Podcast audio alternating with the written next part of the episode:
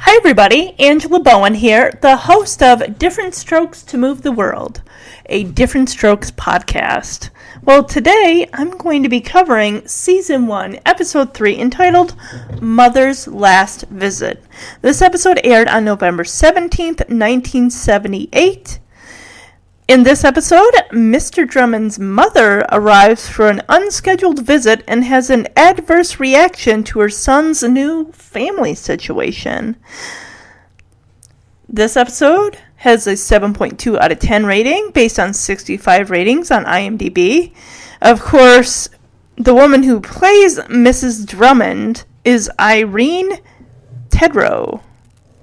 And I'm just seeing if there's anything that I would recognize her from. Let's see. She. There was a Spider Man movie in 1977. Oh!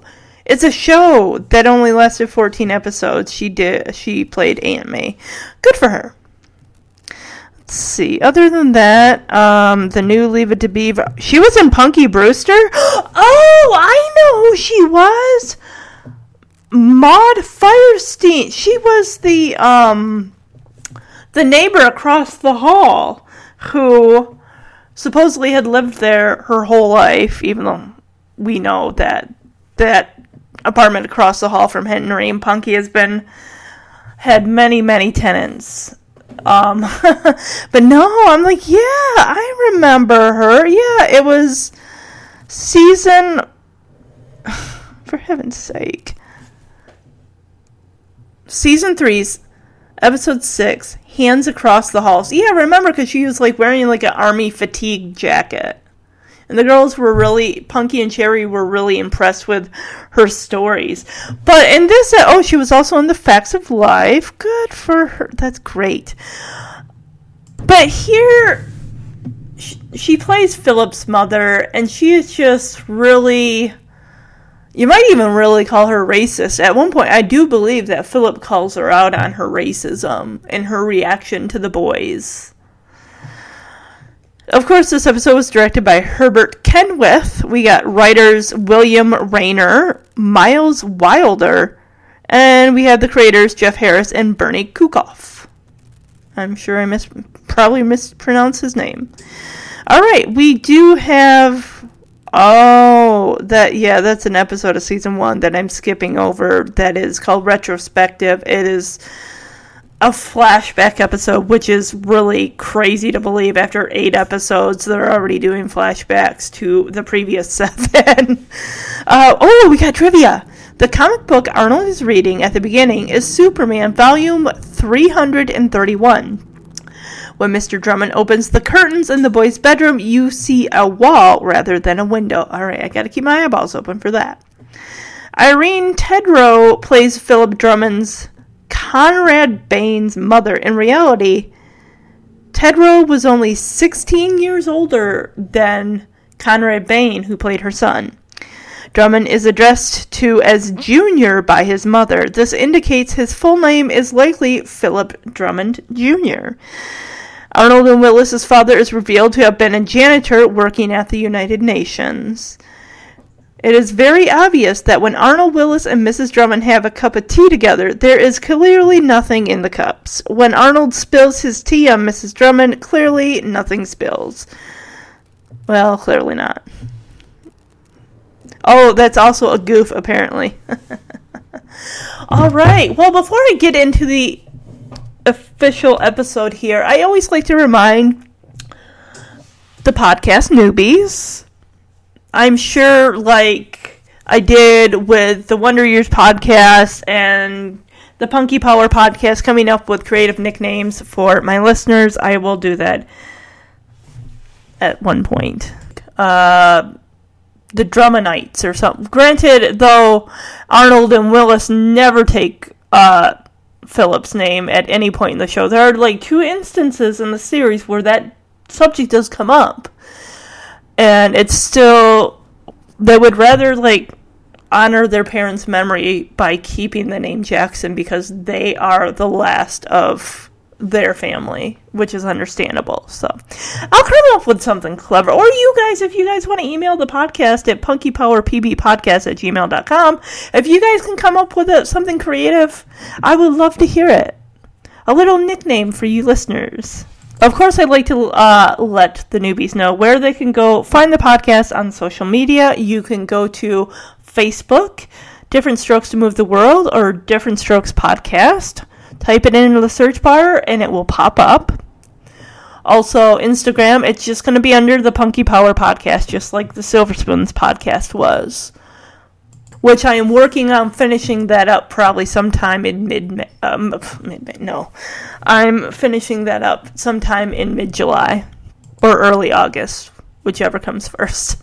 Also, if you want to know where you can listen to the podcast, you can listen on SoundCloud. You can go to Apple Podcasts. You can go to iTunes. They're pretty much the same thing. Um, subscribe to the Punky Power podcast because that's where you're going to get all the different Strokes episodes. The same with the Silver Spoons podcast, the Full House, Oh My Lanta Holy Chalupas podcast.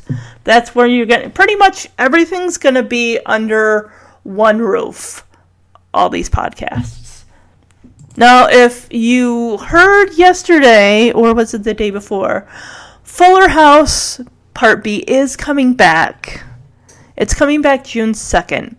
What I plan to do with this, like I did with season 5, Part A, I covered the first episode, I covered, and I covered the mid season finale, episode 9. I plan to cover Part B's season premiere, and then, of course, the final gut wrenching finale that will pro- most likely destroy me. Um, I'm gonna do the that if I can cover the first episode on the day it's released, I'll do that, and then the following week I will cover the final episode, and then we'll be getting into Father's Day episodes. So but yeah, just go to Apple Podcasts, go to iTunes, and subscribe so that way you guys know when the episodes are going to come up. Also, by following and liking the page on and Instagram and Facebook and Twitter as well at the Punky Power PB podcast, you'll know what episodes I'm going to be doing. I'm doing these mainly in order. However, like I said, there are some that I just absolutely refuse to do because they're just off the wall bonkers. But that's like mainly in later seasons. So, but we're gonna hit pretty much all of season one. Um, let me just run down the episodes, give you guys a little bit of a taste. If you're new to listening to the show, and just if you're new to different strokes in general, I'll kind of give you a basis for what's going to happen. After Mother's last visit, we have prep school, we have the spanking, we have goodbye, Dolly, we have the trial. Of course, I did say I'm skipping over retrospective because it is just a flashback episode to the previous seven. There's not much to it. We have the fight where we're introduced to the Gooch a bully that will bully Arnold and later Sam. All the way through this. The only thing about this character is you will never see him. Not even, uh, you will not even get a glimpse of him at all. I thought the very last episode, his name was mentioned, season 8, was, he was bullying Sam. And I'm just like, how is that kid not in high school? How is the Gooch not in high school with Arnold? And he's bullying elementary school Sam. But anyway, we have that. We have the club meeting where the kids are coming. Willis's friends are coming from Harlem. They had a club, so we have the woman.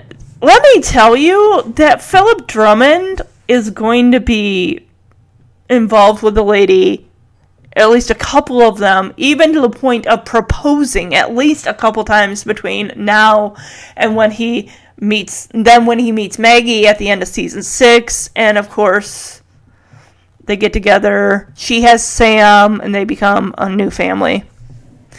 All right, we got No Time for Arnold. We got The Relative. We got The Tutor. Episode 14, we got The New Landlord, Willis's Privacy, which is very similar to No Time for Arnold. We got Mrs. Garrett's Crisis. we have The Job. Um, another one I'm skipping over is The Trip because that one is very, very, very. I'm just going to give you the premise. Dr. Dr. Drummond, Mr. Drummond's company has bought out a radio station in Portland, Oregon, where his old army buddy Larry Adler hosts a talk show. It's a lot of it is just mainly focused on this Larry Adler guy, and I'm just no. There's getting involved. There's Willis's birthday, and of course, the girls' school, which is the last episode of season one that starts the spin-off of the Facts of Life. So yeah, that's just a rundown of the episodes. There's only two that I'm gonna skip, and but we got plenty to go, guys. Like I said, I am releasing an episode this week. I will be releasing an episode next week and then we're gonna go back to uh, monthly for a little bit until I finish Silver Spoons, and then we'll kind of go from there. All right, guys, I've talked long enough. You guys are full aware of the podcast, how to find it, where to listen to it, where to follow it. I already said that. Let's get into Mother's last visit. This is clearly her last visit. We never see her again. She's not even there when Philip gets married. So it looks like it's morning time as we are in the boys' room. We're on the top bunk with Arnold. He's, of course, reading a Superman comic. I'm just kind of curious what this ad is on the back of Arnold's comic. It says, move it, steer it, shift it, build it. I'm not sure what that's supposed to be. I guess it's, it's, mm, maybe a remote control. Ca- oh, you know, it does kind of look like that.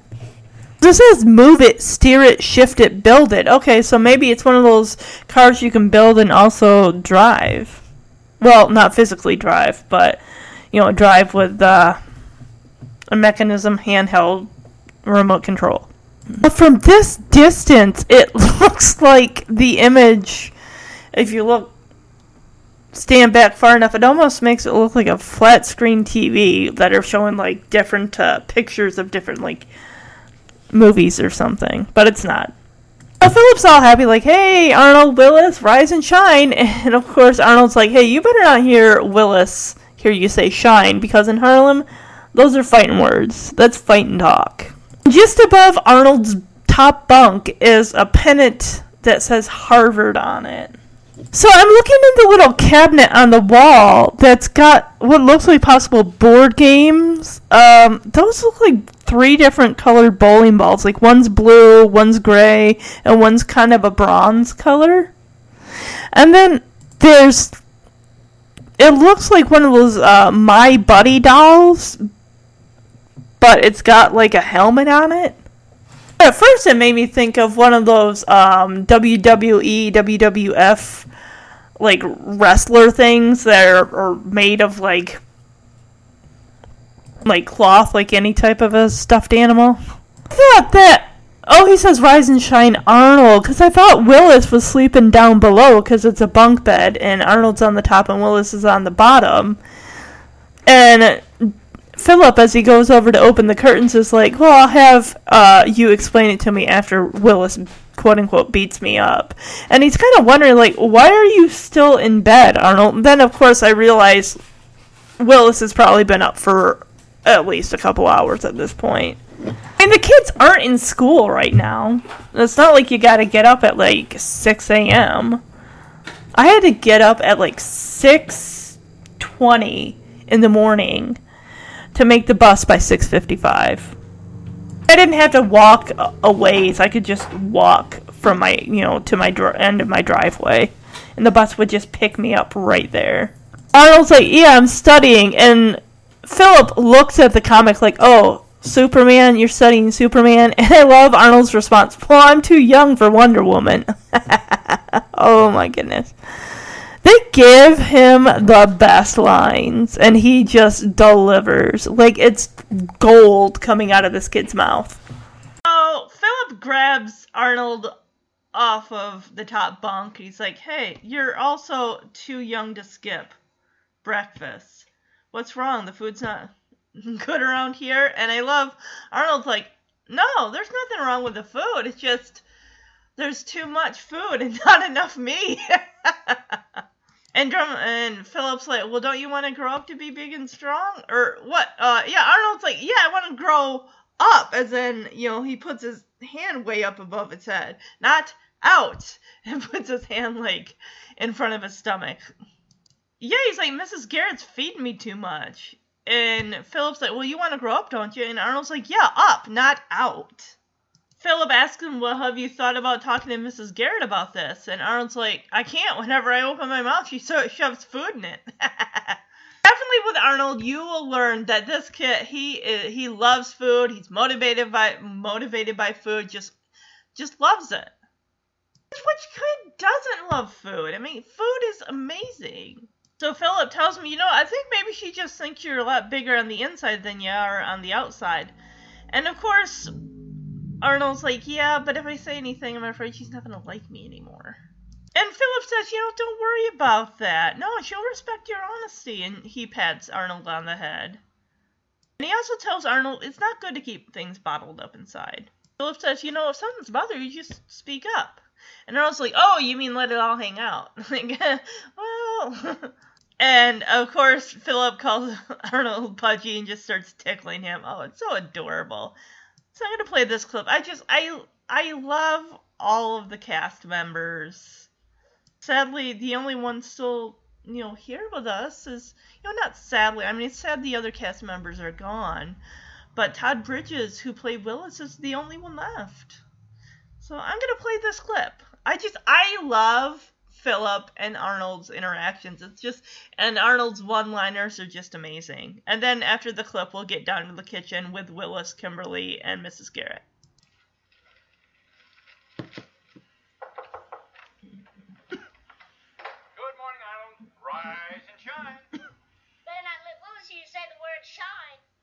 Back in Harlem, that's fighting talk. After he beats me up, I'll get you to explain it to me. Why are you still in bed, Arnold? I'm studying. Superman is studying. I'm too young for Wonder Woman.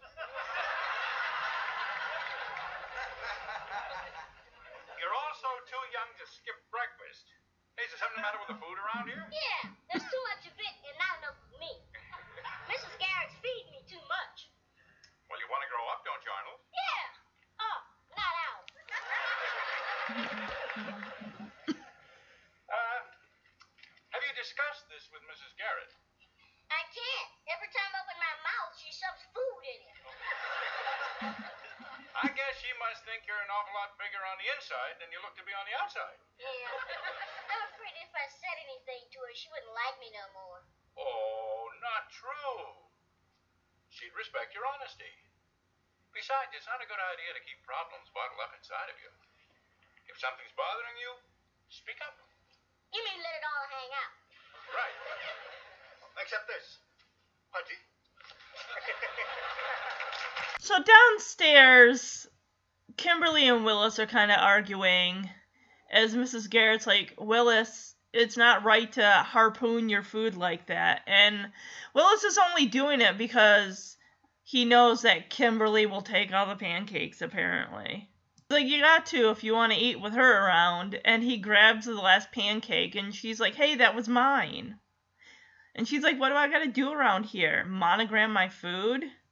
So Philip brings in Arnold, the little whirlwind, who's just zoom, zoom, zoom. it's kind of funny because I Arnold comes in wearing a robe over his pajamas, and Kimberly and Willis are already like dressed for the day. How long has he been hanging out upstairs? I'm surprised they haven't moved on to lunch while he was up there. But before Arnold gets to the table, he jumps into Mrs. Garrett's arms and she kisses him on the cheek. Like, oh, I just love this. It's so, so cute. Kimberly, of course, is like, hey, if it isn't Sleeping Beauty. And Willis is like, oh, you mean Sleeping Ugly. so Philip tells Mrs. Garrett that Arnold has something he wants to get off his chest. And of course, Willis is like, oh, what chest? That's just a pimple on his backbone. Ew, oh, okay, that's gross. I don't like to think about pimples. So, of course, Willis and Arnold are arguing like brothers do, like siblings do at the breakfast table. And Philip's got a wave like a white flag, like, okay, okay. And he's like, Mrs. Garrett, Arnold wants to talk to you about something. And Arnold's like, Mrs. Garrett, you're feeding me too much food. And she's like, well, you're a growing boy. And he's like, yeah, but you're it seems like you're feeding every growing boy in America through my mouth. And honestly, it's not you know, he's not really being rude. He's just saying it's like I appreciate what you're doing. I enjoy the food you make, but we got to cut down on them portions. I'm only one kid. I can only have so much. You know, once your stomach's uh, once you get that full you stop at that full feeling you don't go past it because you don't want the over full uncomfortable feeling. Like when you go to a buffet and then afterwards you're like gosh i went way overboard more than i should i should have just taken one plate and not two. The kids are just hurling insults at each other and kimberly's getting in. Arnold ca- calls her metal mouth. Like you tell him metal mouth because Kimberly's saying, "Oh, Willis, you shove pancakes in your mouth without even folding them." I want to play that. This is just fun, as Philip again has to interject with kids, please. Too early in the morning for this arguing. You're not an Eskimo, Willis. Stop harpooning your pancakes. You got it if you want any food when she's at the table. That was my pancake. What do I have to do around here? Monogram my food? Just leave some, that's all. All right, Willis. It's not polite to talk with somebody else's food in your mouth. Here we are. Good morning, Mrs. Garrett. Oh, good morning, my dear. Mm. Well, if it isn't Sleeping Beauty. You mean Sleeping Ugly. I owe you an insult. Mrs. Garrett. Arnold has something that he wants to get off his chest. What chest? This is a pimple on the front of his backbone. You. What do you mean, pimple? This is a chest. Gentlemen, gentlemen, could we please have a permanent five-minute truce? Thank you. Arnold, go ahead. Well, Mrs. Garrett, you're feeding me too much food. A growing boy has to eat. Yeah, but you're trying to feed every growing boy in town through my little mouth. Little.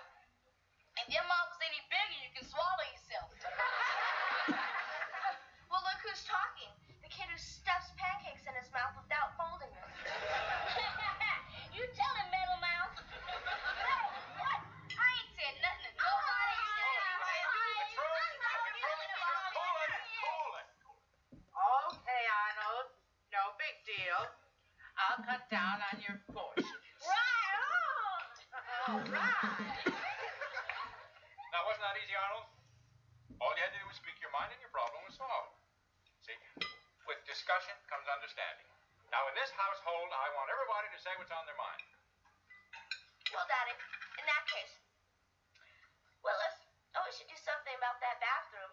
Like what? like not leaving the seat up. Oh, that ain't me. That's all. It is not. I stand on the seat.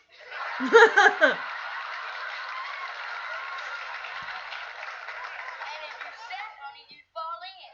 Probably. Women fall in. Yeah, women fall in. All right, all right, children, that's enough. Excuse me. What?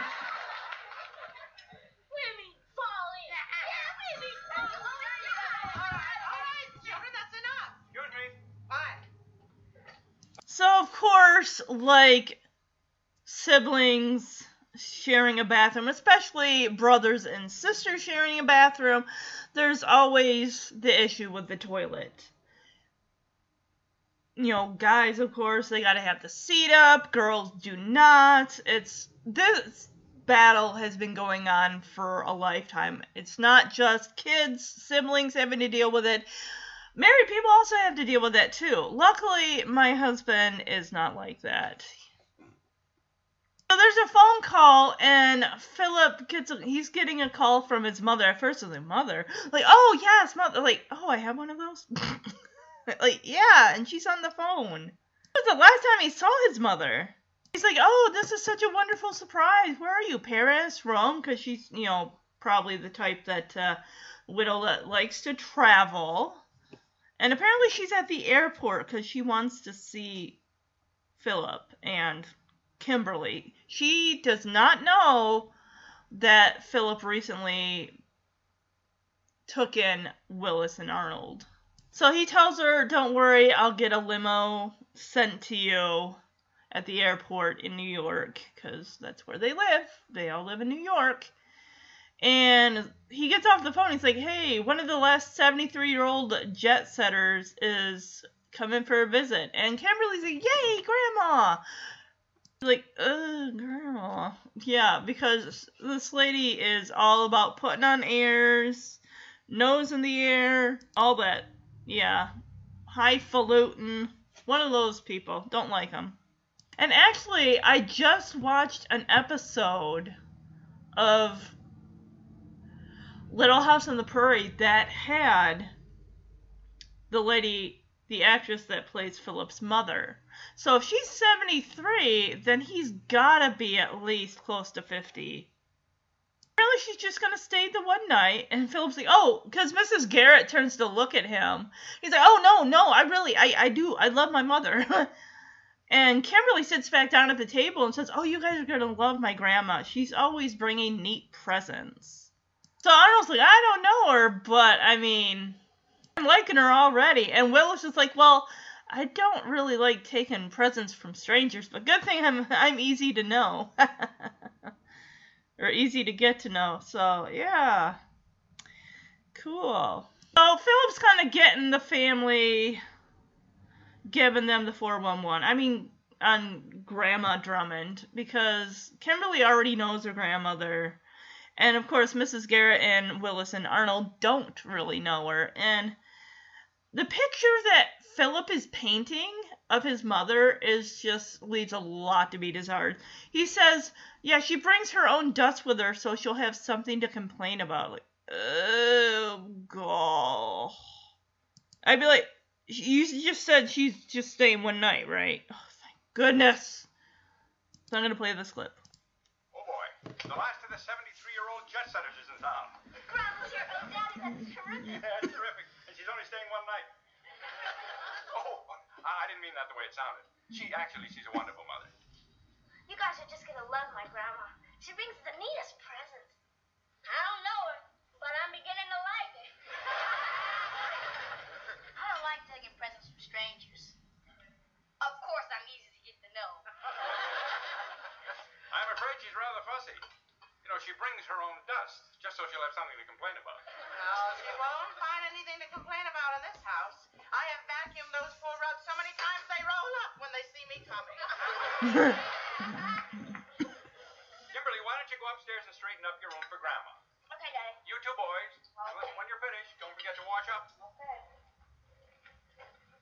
That is a cool set of stairs. something, Arnold? I think Mr. Drummond's a clean freak. Have you met Danny Tanner?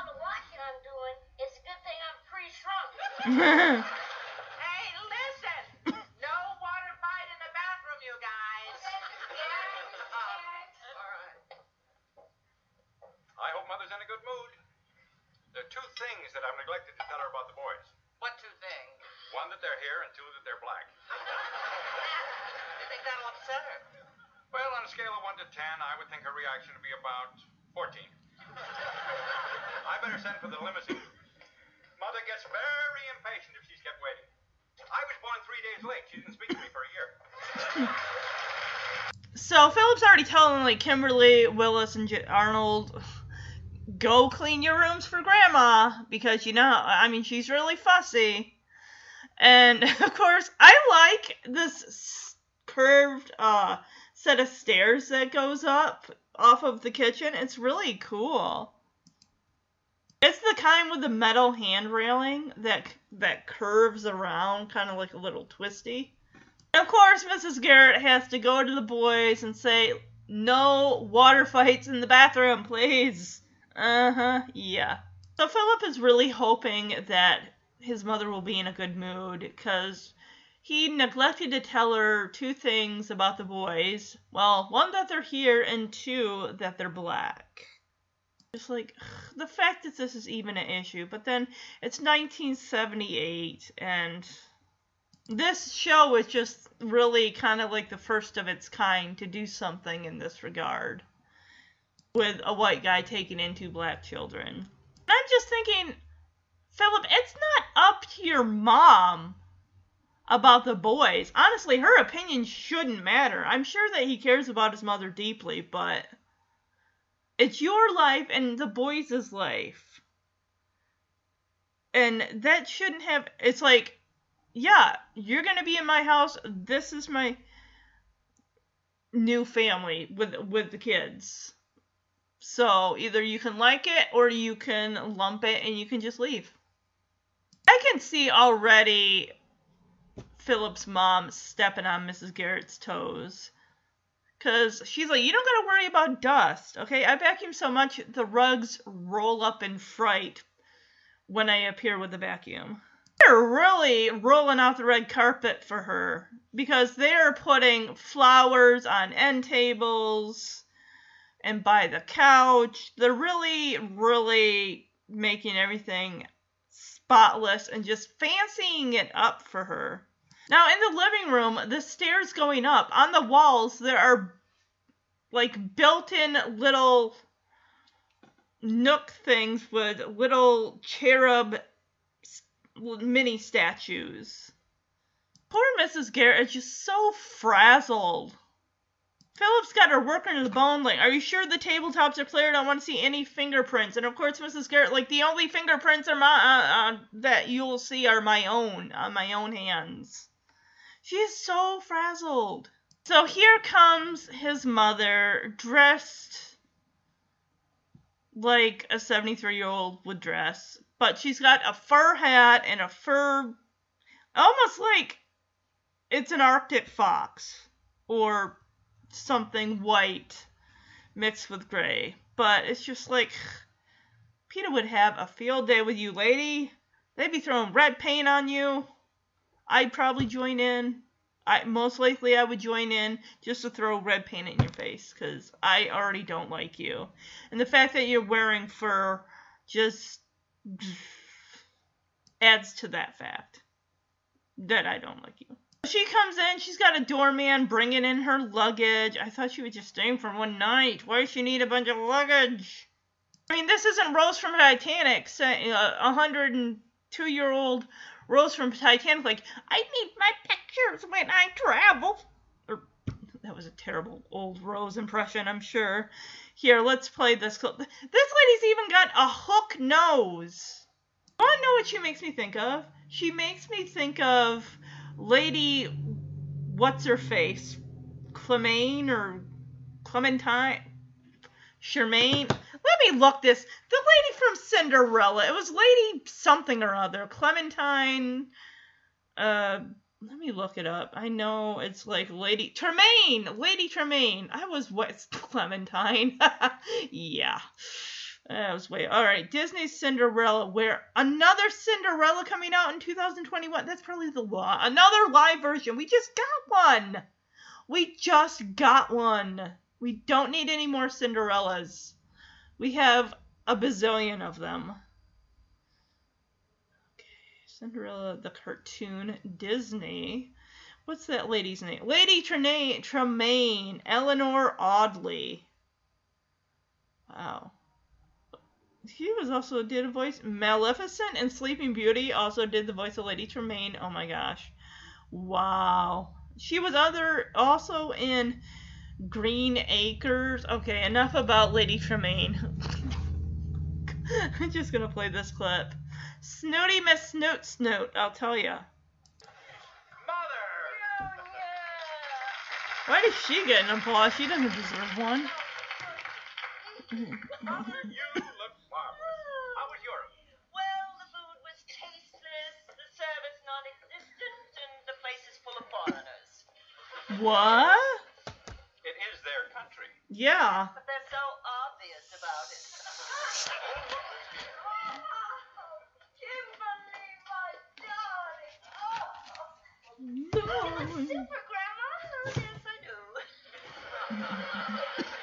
and you've grown into the prettiest young lady in New York, wearing the ugliest dress. Ouch. Where did you find it? Mm. You gave it to me, Grandma. Oh, yes. last year. How can you let her go around looking like last year's teenager? There's some new things for you in that brown bag, Kimberly. Oh, well, thanks, Grandma. Mother, the way you spoil her, I'm going to have to keep her in the refrigerator. I do hope you Okay, we don't need to hear about your. Uh, bosoms. She takes after my side of the family. It's so good to see you, Mother. Let's both sit down. Uh, there's something I want to tell you. oh? Yes. There has been quite a big change in my life. I have two sons now. Two sons? You, you got married and didn't invite me? No. No, I'm not married. Oh, you little devil, you. you mean it's one of those modern arrangements? No, no, not that either. Oh? You see, my two boys are, Yes. well, just tell her. uh, maybe you better just see them for yourself and make up your own mind. Arnold, Willis, you're just going to love them, Mother.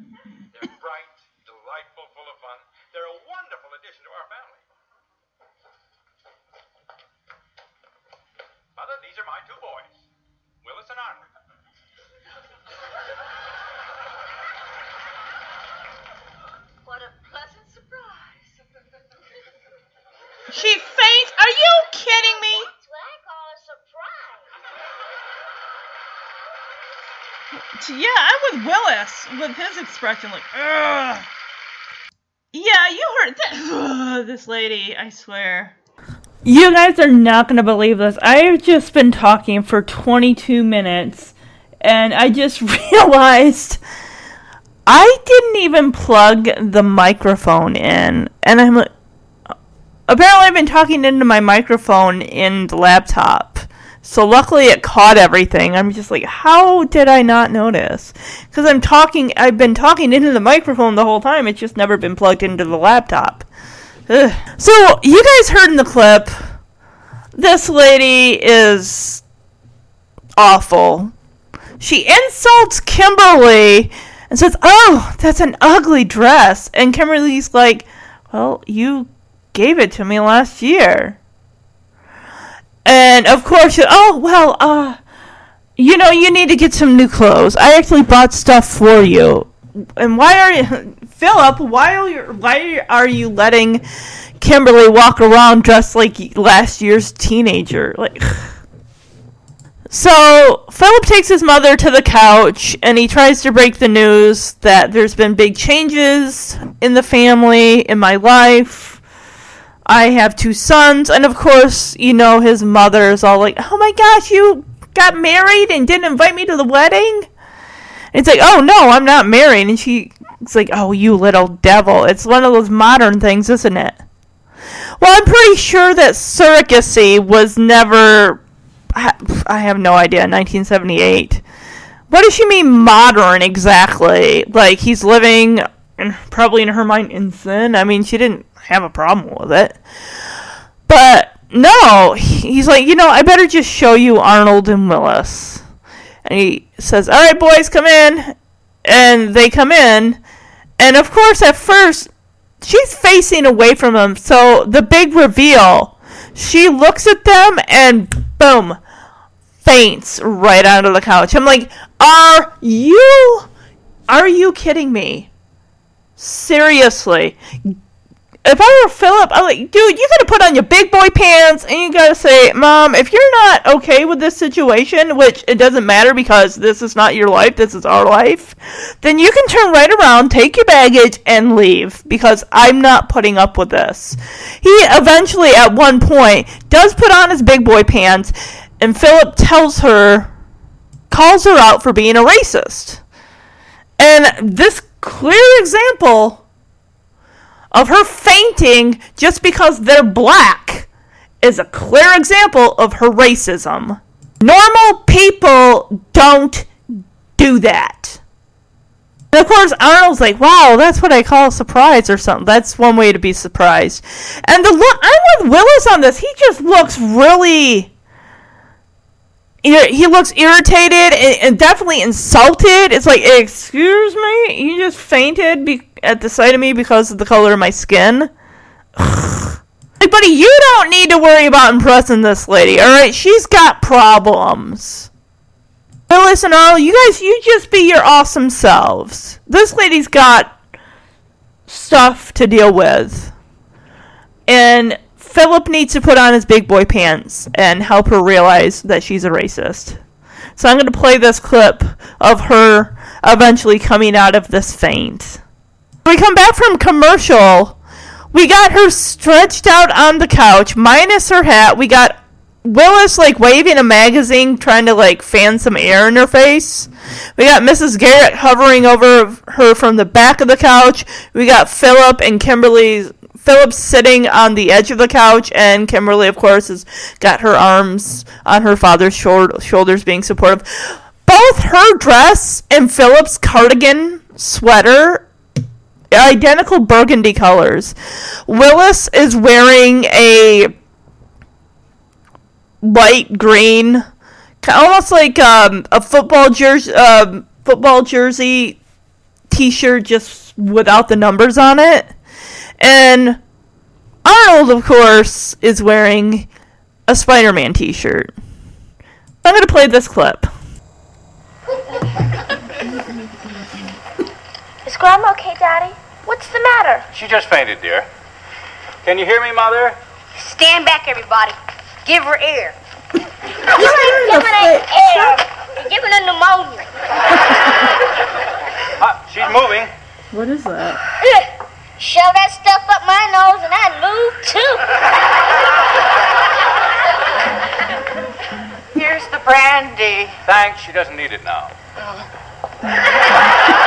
Oh, Mrs. Garrett takes it. Are you all right now, Grandma? I think I better call the doctor. Oh, no, don't. Doctors make people ill. Help me up, Junior.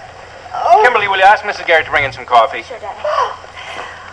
Oh, dear. I, uh, I think it must have been the, the reaction delayed to, from the trip. Now I feel a little dizzy.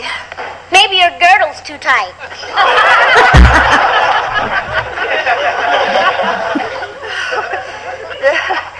They're such uh, interesting children. Wherever did you find them?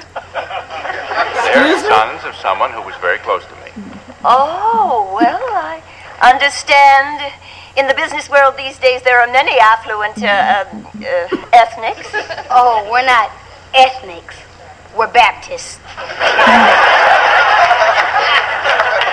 My daddy was with the United Nations.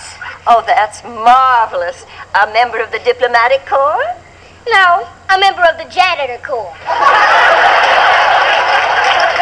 Mother, their mother was my late housekeeper, Mrs. Jackson. You remember her? Oh, yeah, I think I'm going to faint again. Oh, oh no, excuse me. I, I think it must be the jet lag. Yeah, the jet lag. Yeah. Come on, Arnold. Hang in there, Grandma. Here's some coffee. Your servants enter without being summoned. Where's the bell? It fell off her neck. We're very informal here, Mother. This is my housekeeper, Mrs. Garrett. How do you do? Mrs. Garrett, have you polished the silver? Oh, yes, ma'am. Once a week, I look in it and give it the reflection test. reflection test? Yes. If I start to look too good, I know it's tarnished. well, I don't drink coffee, Mrs. Garrett. Then why didn't you say anything? I'll make you some tea. She's a wonderful human being. Grandma, this dress is just perfect. How does it look? Oh, divine. You look lovely, Kimberly. Thank you, Daddy. Grandma, did you notice that I'm wearing a B-R-A?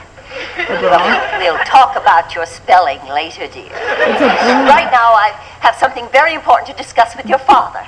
Okay, Grandma. And thanks again. The stress is the end. It's gonna make all my girlfriends just hate me. Whoa! Junior.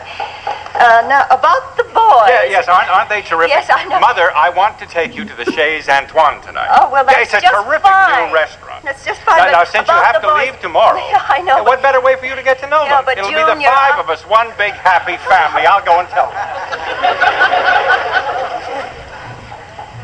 One big happy family.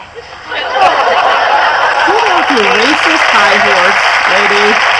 Here's a question: Will I go to jail for punching out this woman? The actress is dead, but the character, I want to punch her so hard in the face. I know that she's old, but that doesn't excuse her manners at all. Willis, the one who is trying to quote unquote give her air by sweeping a magazine in front of her face and creating wind. like, stand back, everybody, give her air. And he, it almost looks like he's about ready to hit Arnold in the face with that magazine. Because he's really whipping that magazine back and forth. And Arnold finally grabs it from him, saying, You're not giving her air, you're giving her pneumonia. Philip, of course, uses something in a bottle. I'm not sure whether it's something similar to smelling salts to revive her. She, of course, blames the jet lag. Willis is like, it's a jet lag. Whatever that stuff is, it really stinks because it's really getting to Arnold. He's like waving his hands like, oh, shove that stuff up my nose. I'd be moving too. Mrs. Garrett comes in with the brandy, and Philip says, "Oh, she doesn't need it now." And right away, Mrs. Garrett just downs that, and I'm like, "You, you down that, girl? You, you need that. That, that is for you. You've deserve, you deserve that. You, you, you need earned that from having to put up with this lady." Ugh.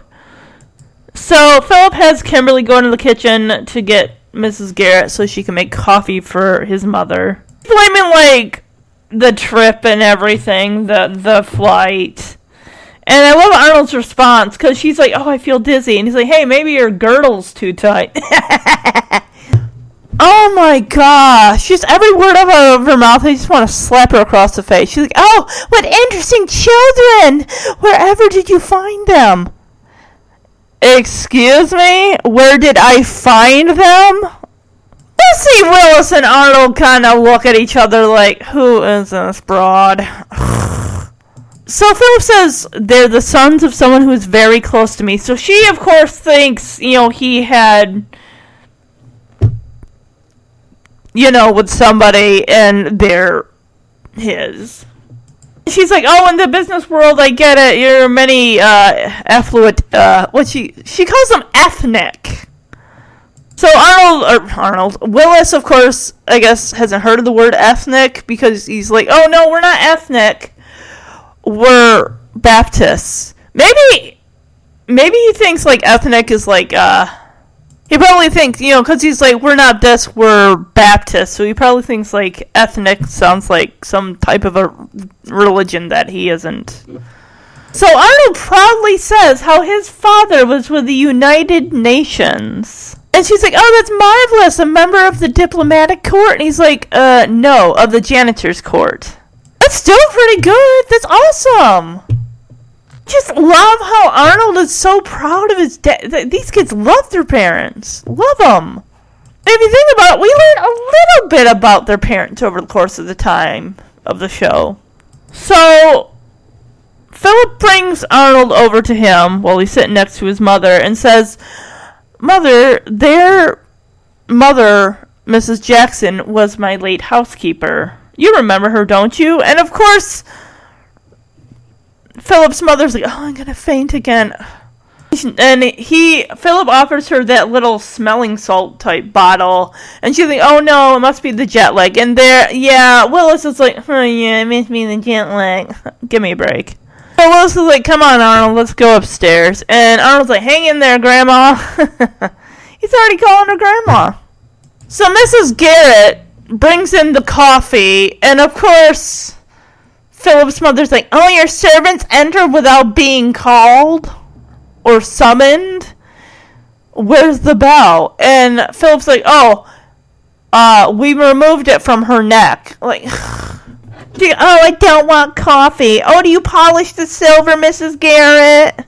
Kimberly runs down the stairs. She's tried on the new clothes that her grandmother has given her, and like, oh, grandma, do you know I'm wearing a BRA? Basically, like, I'm wearing a bra. So she's so excited about this dress because she's like, oh, my girlfriends are all just gonna hate me. Like, it's so great. And Kimberly twirls around. I'm like, oh, okay, that dress is getting a little high up. Just come on now. We don't need to see your undergarments. So Kimberly goes back upstairs, and Philip's mother's like, "No, I want to talk to you about the boys." And of course, he's cutting her off at every turn. He's like, "I want to take you to the Chez Antoine. All of us, we're going to be one big happy family. It's going to be great, so you can really get to know the boys, because he knows what she's probably going to say." All right, now we're going to go upstairs to the boys' room and what they're how they're probably talking about how much they hate this lady because I don't like her either. So Arnold is just laughing because it's just so funny that this lady fainted, and Will's just like, "Why do you think this is funny? You think it's funny because she looked at us and fainted?" And Arnold's like, "Oh, she fainted when she looked at you," and Willis says, "No, she fainted at us because we're black." Oh, Arnold does not have a care. It's not bothering him. And he's like, "Oh, she did. It's nice to be noticed." And he just keeps on coloring in his coloring book, like, eh, "Yeah." So Willis gets up and goes over to his bed. It's like, "Well, Arnold, I guess you don't understand that some people are prejudiced." Now Philip comes in, and I kind of think that Willis is going to lay into Philip on this. Like, oh, do you know your mom's a racist? I mean, come on, you can't possibly approve of the way that she reacted to us when she first laid eyes on us. He's like, hey, guess what, kids?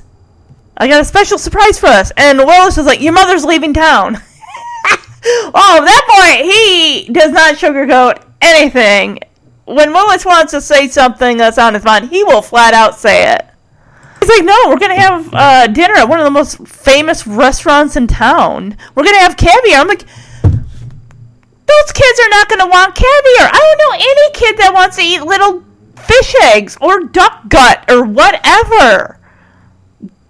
It was a oh, wait. If caviar is the fish eggs, the pate is the duck gut, liver, duck liver, right?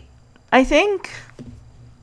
Okay, so pate is liver or meat or fowl finely minced or ground and variously seasoned paste spread on a spread a tasty mixture to be spread on bread or crackers or used in preparing other dishes duck pate a pate made from duck liver. Okay so let's look up the caviars. I think i spelled that right. Let's see here. Ew that's caviar? Uh, why are there orange little what are ew and there's black they look like miniature like black beans and these ones look like itty bitty caviar is a food consisting of salt cured roe of the family something or other a c i p e n s e r r i d a n or D A E. Caviar is considered a delicacy and is eaten as a garnish or a spread. The roe can be fresh or pasteurized, with pasteurization reducing its culinary and economic value. Ugh, it just looks so. Blue. I can see why Michelle. Oh wait, that was pate that she was eating in that Full House episode. Uh, Jesse, the wedding part two, where Jesse and Becky get married. They have the reception at the house. Yeah. So Arnold's excited, but he's like, wait, what's caviar? It's fish eggs. So you're basically eating Nemo. That is horrible. Well, I mean, Nemo before he became Nemo. $150 a pound for caviar in 1978. Whew. Better chew it slowly. Willis is like, why? Why does it cost so much? Chicken eggs only cost 79 cents a dozen. So this was in 1978. I'm trying to think, how much should it cost for a dozen eggs when I just I just got some? Gosh, I'm thinking it's got to be at least a dollar now. Maybe 89 cents? I don't know. I was like, you know, it's probably hard to lay eggs underwater. Maybe that's why it's so expensive. Maybe. How do they get the caviar? Do you like send divers into the ocean and then they like look for the fish and hope that they're pregnant with the baby? I don't know. How do they do it? Do they look for fish nests with the eggs already there? I don't know. Arnold's got one of those giant box of Crayola crayons. I don't think it would have a sharpener uh, sharpener in the back of it yet. This is 1978. And Philip's like, yeah, tonight you're to have caviar, and Grandma's to come along too. And I love what Willis says here. It's like, she ain't my grandma. That woman did not fall on her face because of jet lag. Philip, you need to stop with talking of the fancy restaurant and the caviar and address this issue that Willis is bringing up. He's like, he says she got blacklegged. Don't you dare, Philip. He stands up, points a finger at Willis, and says, Hey, my mother is very fair about prejudice. Really? Really? You're gonna say that after she looked at those kids and she fainted? And all of her other remarks about, oh, what interesting children. Where did you find them? Really? You need to open your eyes. I'm gonna play this clip. I. How could you laugh after that lady fainted? That's easy. I just opened my mouth and out it comes. What's the matter with you? Don't you know that lady fainted when she looked at us? No, she didn't. She fainted when she looked at you. she fainted because we're black. Oh, she did? Well, it's nice to be noticed. I guess you just don't understand that some people are prejudiced. Listen, boys, I've got a special treat for you tonight. Your mother's leaving town. Nope. We're all going to have dinner in one of the best restaurants in New York. We're going to have caviar. Oh, boy! What's caviar? Well, it's uh, fish eggs. It's delicious. It costs $150 a pound. Why so much? Chicken eggs only cost 79 cents a dozen. I guess it's harder to lay eggs underwater. Well, tonight you're going to have caviar. And Grandma's going to come along too. She ain't my grandmother. You know, that lady didn't fall on her face because she got jet lag. She got black lag. Now, hold it, Willis. My mother is very fair about prejudice. She looks down on people of every color. She's not really a bigot, you know. She's she's just a snob. No, It's bothered me all of my life. Then why don't you tell her? Well, it's not that easy with my mother. You afraid of your mother? Yeah, really. Well, no, not really, but you see, she's getting old and I don't see her that much, and why upset her? You know what I mean? Yeah, you're afraid of your mother. Yeah, point blank. You told us something was bothering us to speak up. Now, how come that don't go for you, too? Well, it, it really isn't the same thing, Willis. Look, your grandmother's a very nice lady. Now, why don't you go downstairs and be nice to her? Give her a chance. Look, if you'll do that for me, I'll do something nice for you. Uh, we'll do it anyway. Because you do a lot of nice things for us.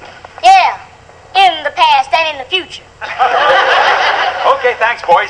Let's go. Okay, so she, he does say, yeah, she's very fair with her prejudice as far as she's prejudiced basically against pretty much all races. Um, I'm trying to think. Uh, I don't even think they use the term racist. It's all prejudiced. Basically, this whole thing boils down to is like you're afraid to tell your mother and confront her about her prejudice. And he's like, oh, well, no, it's not that. It's just I, she's older. I don't see her that often. It's like, I don't know. It's like you are afraid of your mother. You can't talk to her. Really. Dude, it's basically like, you need to put on your big boy pants, Philip, okay? So Philip says, hey, kids, why don't you just do this for me? And I'll do something good for you. And of course, Willis is like, okay. I mean, you already do enough for us anyway, so. I love how Willis and Arnold run downstairs and they see her moving a chair up against the wall to the left of. What is this? I'm wondering if that might be uh, Philip's office, because he does have office there. And they're like, oh, you shouldn't be dragging that chair around. You look beat after your whole uh, plane ride. You should sit down in this chair. Yeah, they have her plop right on the couch. They're sitting on either side of her. Willis and Arnold are. They're putting a pillow up on the coffee table, propping her feet up, yanking her shoes off. She's got it backwards because she was looking at Arnold when she said Willis and then turning into Willis and saying Arnold. It's like, you got it mixed up. Granted, she only heard their names once and then fainted, but still. So Willis, of course, corrects her, like, I'm Willis and he's Arnold, Grandma. And Arnold is like, yeah, if I were taller and he were better looking, we'd be identical twins. Willis is like, you just relax, Grandma, because we know all about taking care of old ladies. I mean, they got a pillow for her back, for the do- uh, bottom of her feet, for the top of her feet. They are just trying to really make her comfortable. Mostly, oh yeah, we got a bunch of old ladies in Harlem, and Arnold is chastising Willis like, you don't call an old lady an old lady. What's wrong with you? Oh, Willis is all like, you know, our mama was an old lady. She worked until the day she died. And Mr. Drummond's mama never worked a day in her life. so basically, he's bad mouthing her in front of her. I want to play this clip because I just love how the boys are acting around her. Like, you got Arnold that's sweet, and you got Willis who's a little salty. Grandma. You shouldn't be doing things like that. To that long plane ride, you look beat. Yeah. You just sit right and I get you a pillow for your beat feet. That's, that's, that's quite thoughtful of you. Uh, uh, Willis or Arnold or whichever. Um, I'm Willis' grandma. He's Arnold. Uh, yeah, that's right. If I was taller and he was better looking, we'd be identical twins. now you just relax, Grandma. We'll take care of you. Now we know all about old ladies. we got lots of them in Harlem. Oh, you dummy. You don't remind old ladies that they're old ladies. They already know they're old ladies. Well, they called her mom an old lady and she worked till the day she died. Miss Drummond's mother never did a lick of work in her whole life. I beg correct you, young man. I'll have you know I worked as a volunteer during the war. Is that the one the South lost? So, let me, uh, I gotta learn about the volume with this thing. Like, try not to talk directly into the microphone. So, Mrs. Drummond, Philip's mother, corrects Willis, saying that she worked as a volunteer for the war. And Arnold's like, oh, is that the one the South lost? and then Mrs. Garrett comes in with the tea. And she's got some butter cookies for her. And Arnold's like, Mrs. Garrett, have you been hiding these cookies? and Mrs. Garrett's like, yeah, I found a hiding place beside your mouth.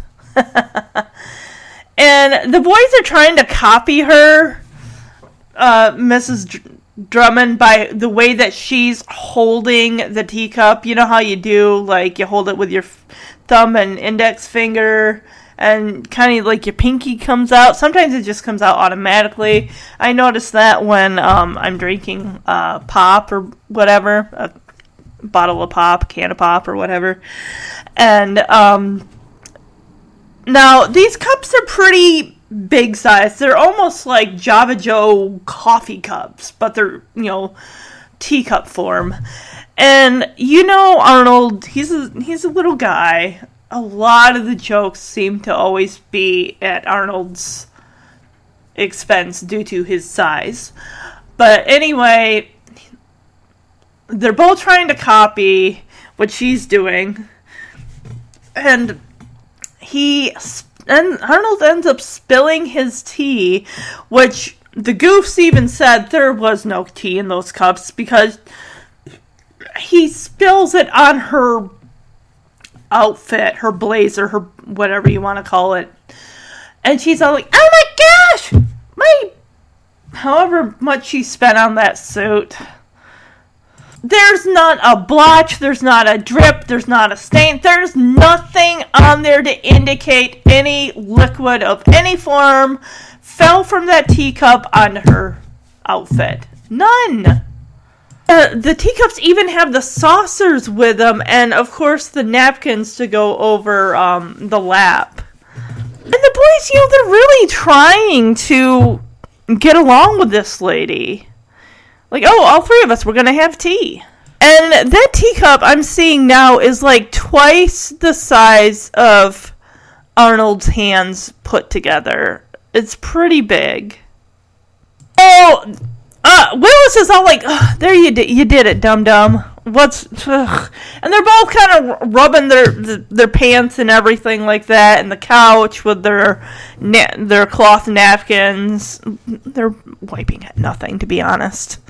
Mrs. Garrett pops her head out of the kitchen door and says, "Oh, don't worry, Mrs. Drummond. I'll have you sponged off in a jiffy." Eight hundred dollar suit. Oh my gosh, guys. That is whatever. I've made enough jabs at this lady. No, I haven't. I haven't made nearly enough jabs at this lady who sorely needs uh, course correction in her life and her behavior. And she's like, oh, an $800 suit, ruined. And I love Arnold's response is, hey, it didn't do my jockey shorts any favors either. I'm guessing that Philip was taking a shower because he comes out down the stairs in a bathrobe. And I'm like, what? And I'm like, oh, that's right, because of the dinner later. Oh, Kimberly also comes down with Philip. And like, oh, Grandma, what happened? she's like, oh, my suit, it's ruined. Oh, Willis is, of course, quick to blame Arnold because it was Arnold's teacup that dripped all over her. And he's like, Tiny Tim here blew the tea party. And to Arnold's defense, I mean, that teacup was huge. It was too big. So, and Philip's like, Mother, look, just, you have plenty of time to change before we go out to dinner. She's, the only thing I'm changing is my mind about going. I'm getting a migraine. And of course, Willis is like, no, more like she's getting that black leg again.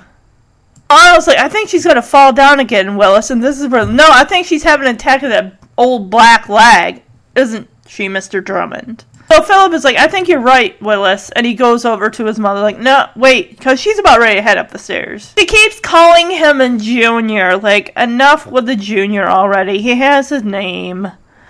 So he tells his mother that it's long overdue that I tell you that you're behaving like spoiled and unreasonable snob.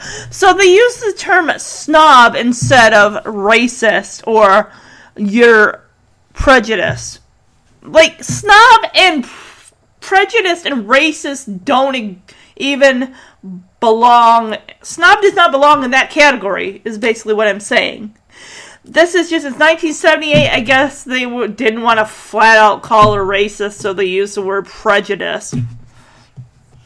I kind of wonder, like, don't they eventually they start saying that person, like that person's a racist? I, I swear they must at some point in the show go from oh that person's prejudiced to saying flat out saying that person is a racist. And of course, her jaw's like on the floor, dropped. Cause, I can't believe you're talking to me this way.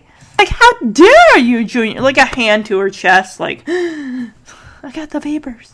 So Arnold's like, hey, because Kimberly's on one side and Arnold Willis is on the other, like, hey guys, I think it's a good time to go walk our goldfish. And Kimberly's like, yeah, I'll get the leash. Yes, you guys take Abraham for a walk. But Philip's like, no, you kids need to hear this. Because I want everybody, everybody to stay. This is a family affair. Okay, so Philip's like, well, I'm sorry, their father wasn't he does say Martin Luther King. Martin Luther King Jr. He says they don't have to apologize to anybody because their father was a janitor or they were black. Now, the other person I haven't heard of, um, he says Dr. Ralph, is it Bunche? B U N C H E, political scientist. So I looked him up. Ralph Johnson, is it Bunche? was an American political scientist, academic, and diplomat who received the 1950 Nobel, Nobel Peace Prize for his late 1940s meditation in Israel. He was the first African American to be so honored. He was involved in the formation and, and administration of the United Nations and played a major role in numerous peacekeeping operations sponsored by the UN in 1963. He was awarded the Presidential Medal of Freedom by President John F. Kennedy. Okay, so he's born in August 1903 and passed away December 9th, 1971. Oh, he was born in Michigan, Detroit, Michigan. Cool. Because he founded the National Negro Congress. Wow. Oh, he lets her have it. And she's like, oh, I didn't mean it. he's like, ever since you walked in that door, you've been insulting everybody. And he's like, even me, you still call me junior after 40 years since I stopped sucking my thumb. She's like, are you finished? He's like, no, I'm not. And it hurts me to say that my own mother is a snob. Call her a racist. She is a racist. Point blank. She is a racist. None of the snob business. I don't care if it's 1978. Snob and racist are not even remotely the same thing. Yeah, he pretty much had to get this off his chest. He's like, I'm ashamed I waited this long to tell you. He's like, Oh, I never knew you felt that way or that I'm that bad.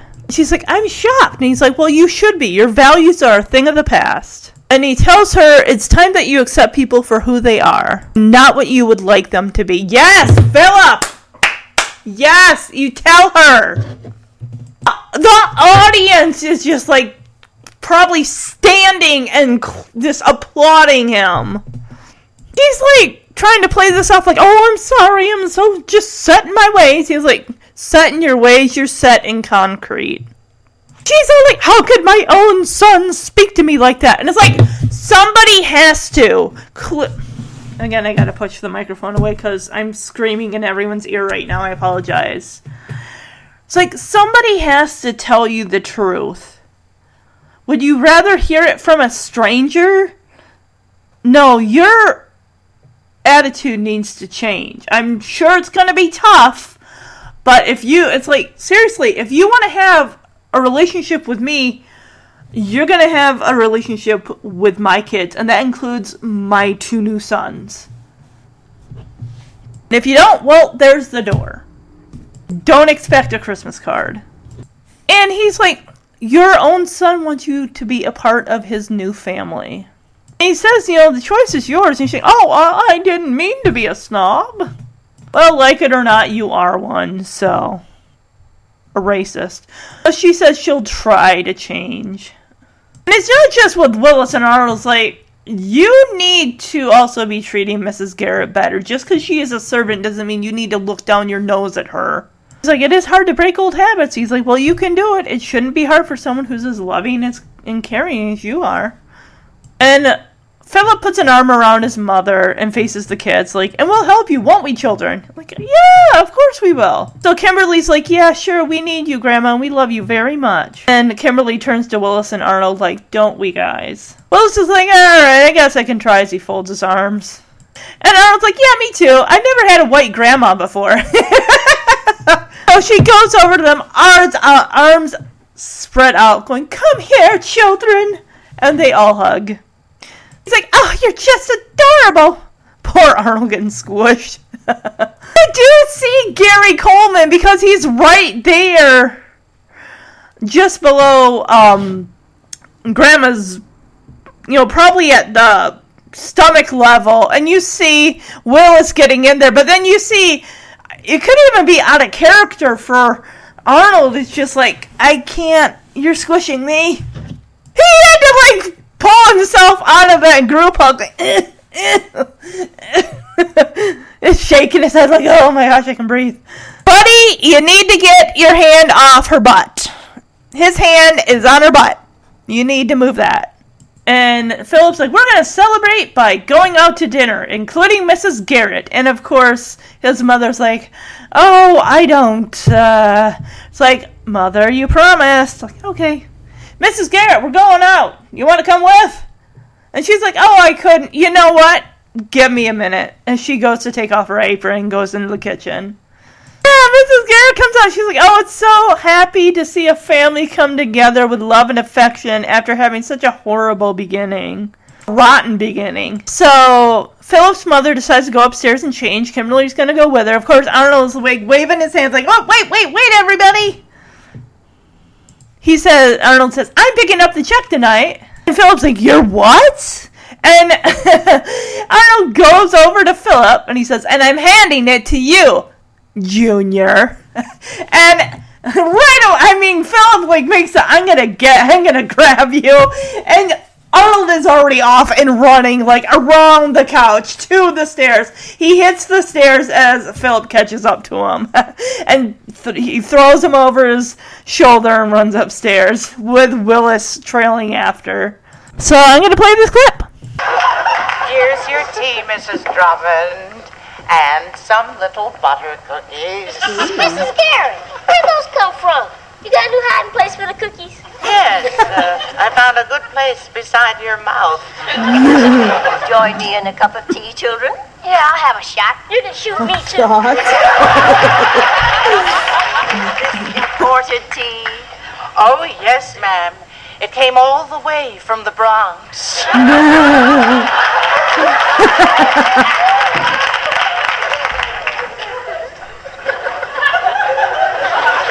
them drinking tea with their fingers. oh no! There's no tea in that cup. There's no spot on her No, you dress. didn't done it, stupid. No, I didn't. I can't drink with one pinky sticking out. Stay where you are, Mrs. Drummond. I'll have you sponged off in a jiffy. Oh, an eight hundred dollar suit ruined. It didn't do my jockey shorts any good either. Did I hear a scream down there? Why is he wearing a robe? Oh, my suit is ruined. That's what happened. Oh, tiny Tim here blew the tea party. No, I didn't. That cup is too big for my little hand. Now, just calm down, Mother. You've got plenty of time to change before dinner. Well, the only thing I'm going to change is my mind about going. I feel a dreadful migraine coming on. Uh-oh. I think that means he's gonna fall down again. no, it doesn't. It means you're gonna have another attack of that old black lag. Doesn't it, Mr. Drummond? I think you're right, Willis. Mother, Yeah. wait. What is it, Junior? I don't quite know how to say this, but it's long overdue. Mother, you're behaving like a spoiled, unreasonable snob. Yes! Dare you, Junior? Yes! Uh, guys, good time to go walk our goldfish. Yeah, I'll get the leash. Go walk Abraham. No, children. I want everybody to stay. This is a family affair. Mother, for your sake, I'm sorry that Arnold and Willis's father wasn't Dr. Ralph Bunche or Martin Luther King Jr. But they don't have to apologize to anybody because he was a janitor or because they are black. Well, I didn't mean to imply that. Ever since you walked in that door, you put everybody down, including me. You still call me Junior. It's 40 years since I stopped sucking my thumb. Are you quite finished? No, I'm not. The only reason I'm telling you this, Mother, is that I love you. And it's a hurt to know that my own mother's a snob. I'm ashamed that I waited all these years to tell you this. I, I never knew you, you felt that way or, or that I'm that bad. I, I'm shocked. Well, you should be. Your values are a thing of the past. It's time you learn to accept people for what they are, not for what you would like them to be.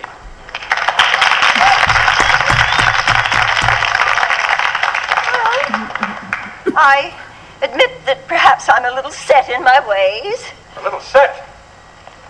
You're anchored in concrete. How could my own son speak to me like that? Because your own son wants you to be a part of his new family. Now, the choice is yours, Mother. Oh, well, I. I didn't mean to be a snob. Racist! I, I'll try to change.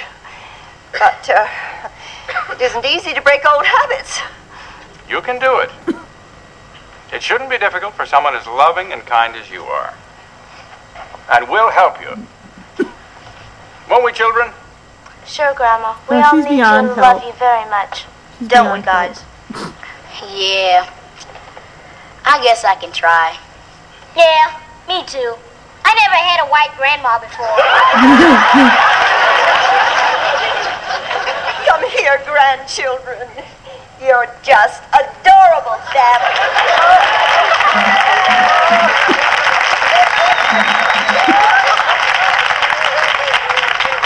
Now we are, and we're going to celebrate by going out to dinner, including Mrs. Garrett.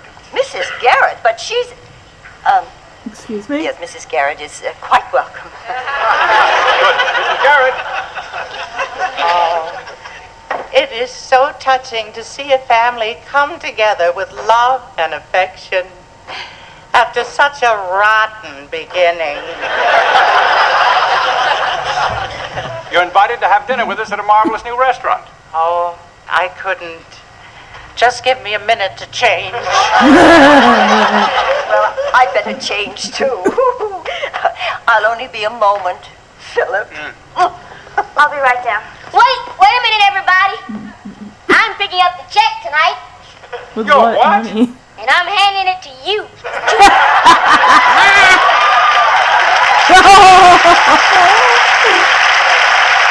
You're little All right, that was the episode. I hope you enjoyed it. I learned a bit, you know, pate, caviar. I learned about me, Dr. Ralph Bunche.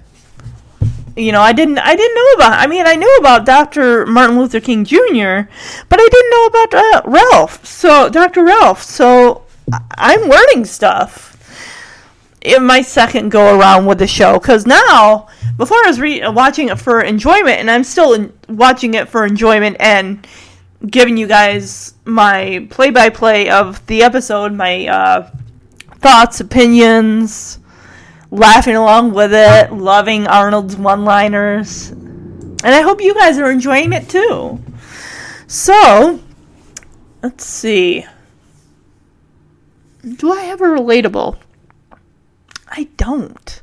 Um, other than my, um, you know, I'm not going to say anything about that. But, um, I just, I really enjoyed this episode. I think as the series goes on, because of course the first four episodes, the next one, I'll talk about the next one, I'll kind of talk a little more. Um, season 1, episode 4, entitled Prep School. This episode aired on November 24th, 1978. I gotta push that away from me. Mr. Drummond is excited about the possibility of the boys enrolling at his old prep school.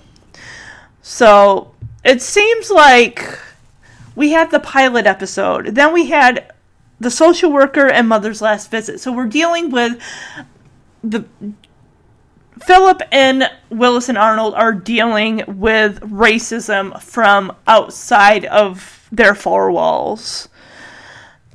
And the same thing is also going to go for the prep school episode. Philip wants them to go to his alma mater, his old stomping grounds, you know, because he had such a great time there, and he's. But unfortunately, racism rears its ugly head again with the staff and the admissions for this prep school. So once we kind of deal with the outside racism, because that is going to keep coming up, we are going to kind of pull back into the house with episodes that are kind of taking place inside the house. The spanking, Goodbye Dolly, the trial, the fight, the club meeting, the woman, No Time for Arnold, the relative, the two, you know, um, a lot of the other ones are pretty much going to be focused on the inside of the home and them dealing with problems outside of race. So, yeah. and just having the boys, Philip and Kimberly, you know, adjusting to living together under one household. You know, the kids are gonna f- fight, they're gonna argue, they're gonna they're gonna be siblings. That's what siblings do. No time in this show does Kimberly ever say, "I wish that father had never brought you here." She never says that. So, um, yeah, I'm just I'm excited about going through this. Like I said, I'm pretty much doing a good I'd say 95% of the episodes. There are some that are just uh, uh, some that I will flat out refuse to do because they're bonkers to the point where they just make so, no sense.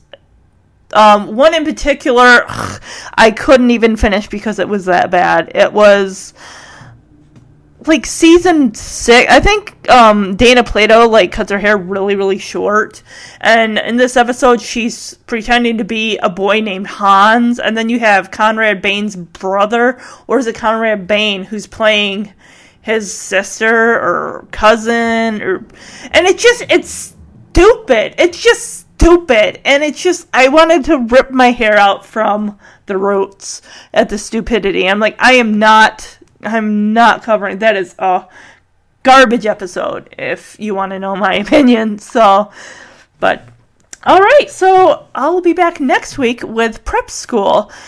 So, as far as things are going to go, next week is going to be the last week I'll be doing, you know, weekly and then it's going to go probably month to month for a little bit until I finish Silver Spoons and then we'll we'll kind of go from there. But eventually, I know I am going to be returning to work this month because it is today's May first, so we are now in a new month, that much closer to the middle of the year, and um, I know once I return to work, I'm not going to have nearly as much time as I've had to be able to work on episodes. That's why I'm kind of trying to get ahead on some of them, especially the Full House episodes that I have for May, June, and then upcoming July with the Best Friends series. So, all right, everybody. So, as always, stay home, stay safe, and stay positive. We will get through this. Eventually, they are going to lift the stay at home ban. Um, I don't know if you got ours is still in effect until May 15th. So I've just been going out once a week to get my groceries. That's what I've been doing. I will be so happy for this thing to get over with so I can get back to my job. I, I, I, as much as I like the time being able to podcast and read and get out in the nice sunshine, I just, I want to have some stability because it just feels like every day runs together and half the time I don't even remember what day it is, what day of the month it is, what day of the week it is, and it's just like ugh. So, yeah. All right, I will be back next week with Prep School. Season 1, Episode 4. Bye-bye everybody.